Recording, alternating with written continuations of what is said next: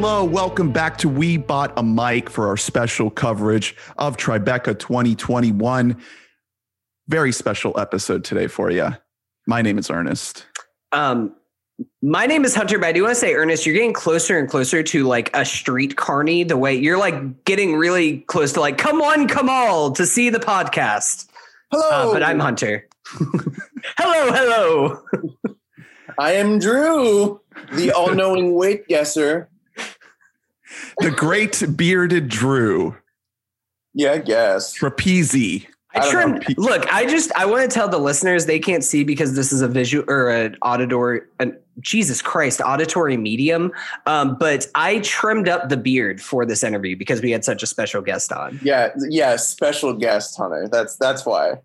We Yeah. have the honor, the privilege of welcoming Jena Malone to the show.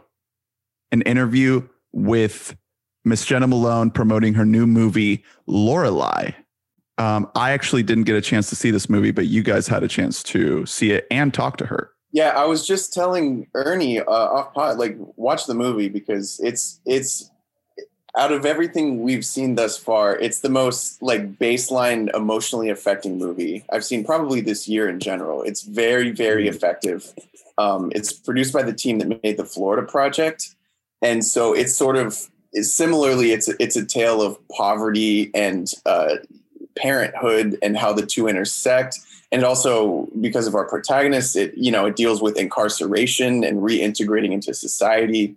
Uh, really really heavy themes but it is a it, that doesn't mean that it drags you know what i mean? It's it's a mm-hmm. delight to watch incredible performances all around. Yeah, it's it's just like a really really well done indie romance which I mean, I am kind of a sucker for a lot of those movies, so this was like right in the bag for me, but even so like like you said Drew, there's not a dull moment. It kind of keeps moving and it is elevated by its performances in the best possible way. I mean, Jena Malone is incredible in everything she why does. hunter why don't you why don't you talk for a minute about your personal history with jena malone Um, no, I mean, I have been, I mentioned on the pod, but I have loved Jena Malone since I was probably like eight or nine years old and I first saw Donnie Darko. Like I've just always been her and Jake Gyllenhaal. I was just like right all in on this, these two people. And still to this day, they're two of my favorite people alive. I mean, Jena is now worked with people like Nicolas Winding Refn, Zack Snyder, uh, her, mic we bought a mic. Mhm. So we we are one degree away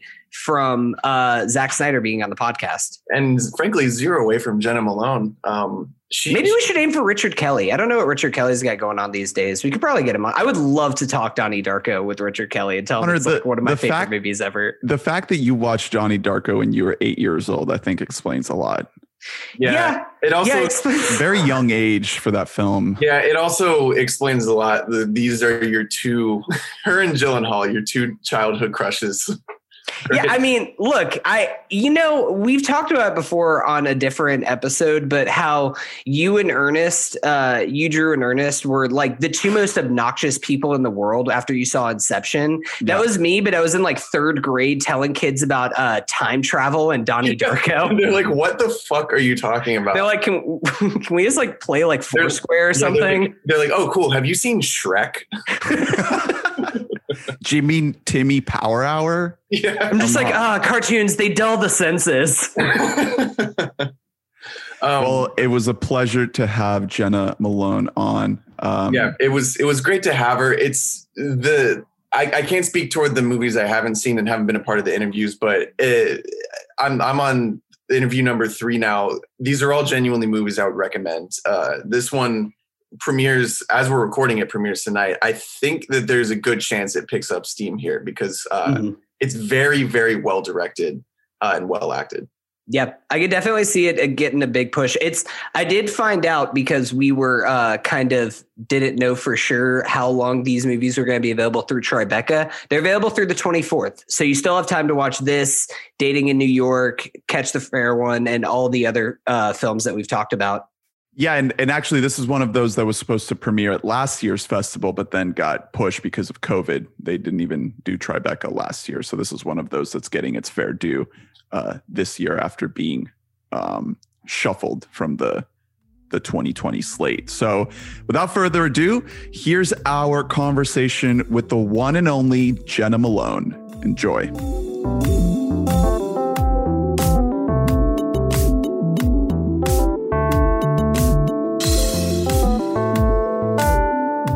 I'm delighted to be joined by Jena Malone, who is here promoting her new film Lorelei that is premiering here at the Tribeca Film Festival. Jena, how are you doing today? I'm doing great. Thanks for having me. Of course. Thanks for being on. Um, first of all, I wanted to start. Um, how did you and Sabrina, the director, meet? And what was it about this character of Lola that drew you to the part? Uh, I mean, we, you know, she sent me the script. I read it. I loved it. We met and chatted about it. Um, uh, there was multiple things that drew me to the part. I mean, I grew up with two moms, uh, you know, who were below working class, uh, worked three or four different jobs each, and you know, we lived very wild kind of life. Um, I had multiple siblings, and you know, it was like six people in a one bedroom apartment, and so the story of uh, Dolores and the sort of setting was one that I was very familiar with um, and felt like protective of. You know, like if it wasn't going to be me, I would be a little bit uh, pissed if someone got certain subtleties wrong about that type of um, life. You know. Mm-hmm. Um, yeah and I, lo- I mean, I just, I liked the themes that she was doing. I mean, I, I think there was a lot of really important uh, reclamation work, you know, particularly in Pablo's character of uh, what it is to be a man, what it is to be a father, what it is to be a partner. Um, and as a, as a woman in Dolores's case, like, you know, I mean, if this film, if she was a man, you know, and she left her kids to go and pursue her dreams.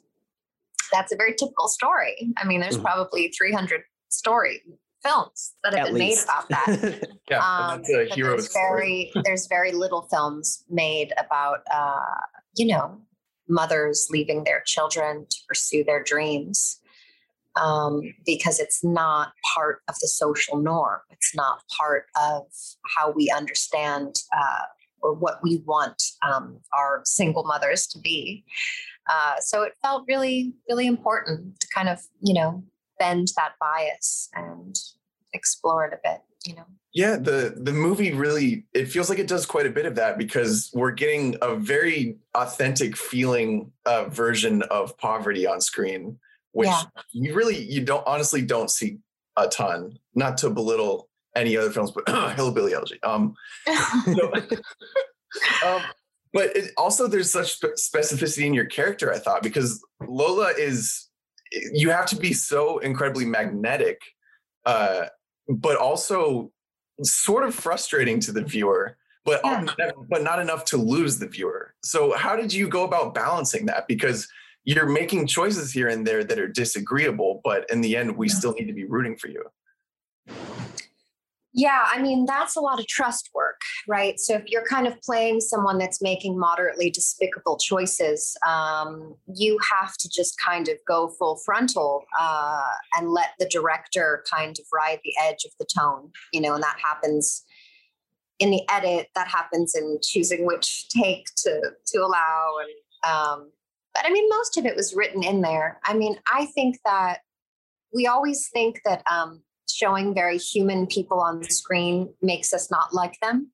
but I, I've always felt like it's the opposite, you know? Like when I see someone who's really clumsy and making mistakes and like I said, being, you know, moderately horrible, um, it kind of endears me to them, you know, like it mm-hmm. makes me want to like, it makes me think about those times that I felt like a bad mom or I felt like a bad friend or a bad partner, you know, and it allows me to kind of have a catharsis moment, you know, whether or not I'm ready to have that moment. Um, so yeah, I appreciated that she was a very complex character, but you know, uh, I think this the sweetest thing about Dolores is there's just a light there, you know, and mm-hmm. I think regardless regardless of people's circumstances and um, situations in life. I mean, that's the unsung hero is the light that doesn't go out, you know? Yeah, I mean, I that central theme of the film uh, that kind of touches on characters or humans that are just stuck in their life, I think is just such a relatable and human message that everybody has reached that point in their life. And I think that the film does such a great and beautiful job of portraying that.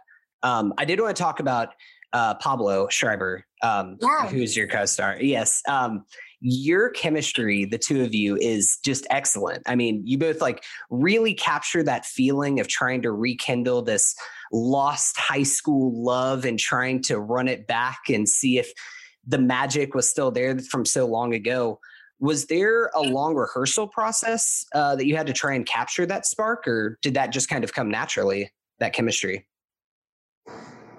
Uh, there wasn't a long rehearsal process, but I mean, I think you know, Pablo, Pablo and I are kind of old pros. You know, we we we knew we knew what we needed. He we went out to dinner a few times and sort of found the different things that worked and different things that wouldn't work. Um, but yeah, I mean, that's the sort of you know, that's the risk of of just casting is you just don't know. You know, you just don't know how two humans will just stand shoulder to shoulder with with each other until you do it, you know, because you can get along in rehearsal and then it doesn't transcribe. So mm-hmm. it's just kind of like, um, you just kind of have to, it's like, that's the trust work. That's the alchemy. That's the magic of making films is just um, trusting your choices and also uh, hoping for magic. So, yeah. Well, I mean, speaking toward that, we got to talk about these kids because they're they're carrying so much of the emotional weight in this movie, and there's a whole lot to carry. Yeah. Um, and they're, I mean, it's it's pretty astounding how well they do. They they more than hold their own alongside some really incredible adult performances.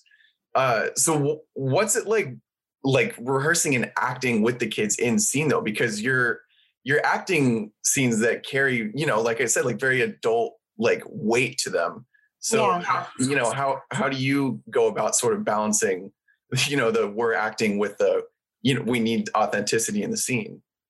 I mean, I sort of am a mama bear on set. So even before I became a mother, um, if there was ever kids on set, I was sort of like, okay, they're they're mine. Like everyone mm. else can just leave. Like I know what they need. Like I know like the snack routine, the homeschool routine. Like I know what angles I'm gonna know. I know like how they need to rehearse. Like I I love working with kids, um, but there's uh, there's a way to do it that can really protect their journey um, and also protect their magic because they're going to be bringing something very unique, very fresh, um, but they also need to be supported, you know, in very delicate ways. Um, so Francesca was very open to me given all my tools. Like I was like, all right, this is everything I know about what I think that these these kids need. Um, but really, I mean, it it has to just start with them because they have to want it, you know, and they have to have a certain reservoir of bravery to be able to even show up to set you know, mm-hmm. because it takes a lot to uh, reveal yourself in that way eh, with strangers. And so I think Francesca found three incredible, I mean, Chancellor, Amelia, Parker um, were incredible, you know, and they showed up every day um, with choices in their mouth and vulnerability on their shoulders and just like ready to do the work. And, you know, and when it got complicated. I mean, in some of the scenes where it's like, you know, parents fighting with their children and children saying horrible things and parents saying horrible things back. Um, I mean, that's nothing new, you know, that's something that we've all experienced and we just don't have as much language to talk about it or alchemize it. And so if you can allow a space for a child actor to feel comfortable there and safe there and like know that well this is something maybe even you've experienced or how does this relate? And there can be there can be some catharsis. So i i don't know. I i think it's important to kind of do those that kind of work sometimes with children um, because it allows them to have a space to talk about it and a space to hold it um, because yeah, it's not like it's never happened before. You know, I feel like every parent has said something horrible to their children and vice versa. So it's it's you know, it, it didn't it didn't seem like groundbreaking what we were doing, but mm. it is, you know, you have to you have to build trust and you have to go slow and you have to make sure that everyone has their boundaries being met and their needs being met, you know, and they feel respected and seen and heard yeah it's all anytime you speak with a child actor or former child actor they they'll say plenty of the performance goes back to the environment on set and yeah. whether or not they feel comfortable to perform that way. And eh, you know this this is produced by the same team that made florida project which obviously right. had one of the more memorable child performances in the last decade or so. And this really follows suit times three. Um, yeah really i know a lot more yeah i mean i was especially seeing i mean because we get both sides of the coin right? We get seeing you having a great time doing the karaoke with the kids and it's so cathartic and beautiful to watch and then we see the scene of you and amelia screaming at each other and throwing the vase. So it's i mean that yeah. it both of the sides of it are just so so well done. Um Jena, I wanted to ask you if I can like zoom out a little bit from this film and look at your career as a whole you've worked with some of the greatest auteur filmmakers of our generation. I mean, when you look at Sam Raimi, Richard Kelly, Joe Wright, PTA, Nicolas Winding Refn, just to name a few of them, is there a certain approach that you take uh, when deciding which filmmakers you'd like to work with? I mean, I want to make, I want to work with good ones. So, you know, I, it's pretty easy to tell if someone's full of bullshit, right? Like right mm away. Um, I don't know. I mean, the, the thing that those people have more than anything is they're writer directors, right? They right. they they're not just stepping into someone else's project. They've developed it. They have a tone. They have a vision. They have, you know, everything aligned. Um, yeah, I don't know, but you don't have to be. You know, you don't have to be Paul Thomas Anderson to make an incredible film. So it's also trusting your instincts to be able to still be brave to work with first time filmmakers, um, giving people opportunities to explore uh, their auteurness, you know? Yeah. Um, but I'm pretty game. I mean, I'm a pretty game actor. So I think that directors are also pretty stoked when, uh, you know, there's actors that just aren't afraid to kind of go anywhere, you know? Yeah, I'm sure the malleability and the type of performances that you can give makes a lot of these filmmakers uh, want to gravitate towards casting you in the role. Um, one follow up to that is there any filmmakers out there that you haven't worked with before that are like on your bucket list or checklist that you just love to make a film with them? Yeah. And I'm going to have to look up the name. Hold on. I just watched this film that I'm completely obsessed with. And here it is. Um, Ali Abbasi, who did Border. Oh yeah, yeah, yeah, yeah of course. Um, yeah, I want to. I want to work on every single project he he ever does in the future. I, I'm I'm so ready. I'm like going to start hunting him down. I just finished writing him a letter that I'm going to try to send him. I would love to see a project between the two of you. Border is a is a beautiful, beautiful. Oh my god, film. I loved so, it. So yeah, I loved it so much. I was, I haven't been affected by a film like that in a long time. Yeah. Um, I know that we are running low on time here, so I do just want to ask you um, a couple more questions. Uh, First of all, um, where did you uh, shoot this project, and regarding those locations, do you have any insight on like how this felt so lived in? Like this felt like a real town filled with real people. Yeah, like how were you able to translate that? Yeah, down to production design if you have any nuggets because this felt so unbelievably authentic and it's like it, it felt as though you just walked into locations and didn't change anything and shot but i know that that couldn't yeah. quite be the case so what what what sort of locations were we dealing with I mean that. I mean the fish, you know, stinks from the head down. So right. So if it's good, it, it's it's usually the person mounting the project. Uh, Francesca had a very clear vision of what she wanted, and she brought in, you know, our production designers and the DP and you know everyone who was on board about creating something that felt really authentic um, but it, it helps you know when you're not shooting in a sound studio in hollywood i mean you know it's like Mhm. there was some spaces um, you know we were working in oregon uh, kind of right outside of portland in some of these smaller towns um, and there's a great film community there you know every down to every extra that we cast every cast member that was hired locally they just were incredible you know? So i think that um you know and francesca had done a, a good amount of research on that region and you know that those that situation in life and those kind of men and i think it's through research that allows you to know what is real and what isn't you know Yeah, I mean that comes through. One of the biggest pet peeves that I have is whenever I'm watching a film that's supposed to be like uh small town in Kansas and you can just tell they shot it in the valley and you're like this is not there's nothing about this that is authentic. Um yeah but some people don't know that so it's just Yeah. you know it just depends on it just depends on your audience i guess yeah it's i don't know it's it's just it's very easy to shoot and even act these things and have it feel very much like an outsider's perspective on what it must be like and that's that's not the case here. Um so uh, cool. i appreciate you guys noticed that. Oh yeah i mean like, so i mean congrats on your part congrats to everyone involved because uh it's it's really easy to to fall into that trap at, at least from another outsider's perspective watching films like this.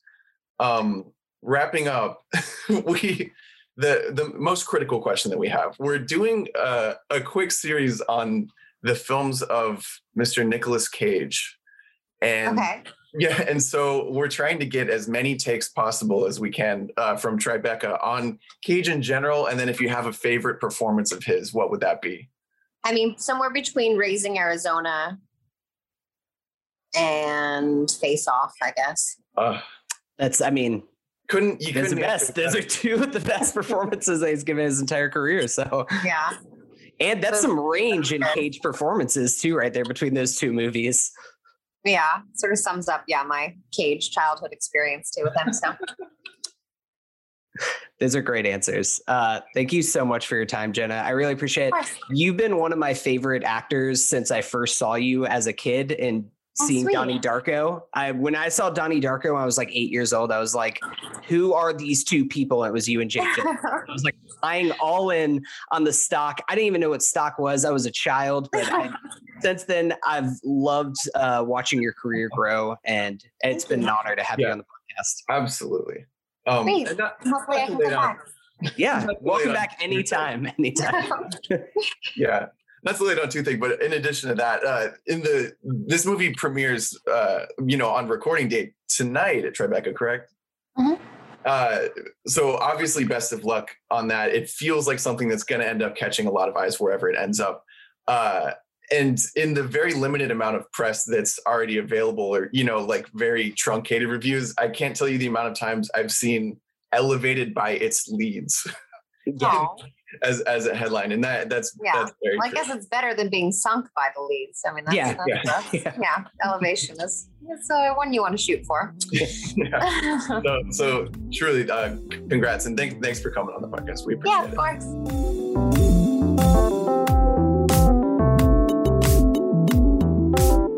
All right. Thank you so much to Jena Malone for coming on the show. What a blast. What a pleasure. Ernie, Yeah. you were kind of quiet for that one. Yeah, I, I wanted you guys to have your moment, you know? Well, thank you so much. Thank you. You you just like saw me. We'll have to upload a screenshot, but I'm just like smiling like a fucking idiot. I let you guys take it because I, I haven't seen the movie yet. I really, really want to. Um, this is high up on my list of stuff to get to before the end of the festival. Yeah. Um, but yeah, Yeah, thanks thank- to Jena. Thanks again, Jena. I I mean, it was an honor. Yeah, Talk very worth, very worth your time, worth the viewers. I think after Tribeca, we'll sort of do a roundup of where all of these films end up, Yeah. um, Mhm. like where where the listeners can find them, because I'm interested to find out. You know, that a lot of that, a lot of who picks up the movie determines how well it ends up doing. Right. Yeah, I, I think it's it's gonna be interesting to see like what kind of stuff gets picked up by like a studio that's gonna put it in theaters versus like a Netflix or something like that. Right. So that'll be interesting to see. Best of luck to Jena and the rest of the team with Lorelei. You can also check out all these other great interviews that we have with filmmakers from the Tribeca Film Festival by following the show and subscribing on Spotify or wherever you listen to podcasts. Please visit our website at weboughtamic.net to stay in the loop with everything we got going on and coming up.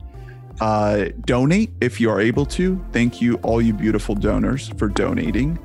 And follow us on social media at We Bought a Mic. Uh, spread the love, spread the show, recommend it to your friends, and we'll see you next time. Thanks for listening. Bye-bye. Bye.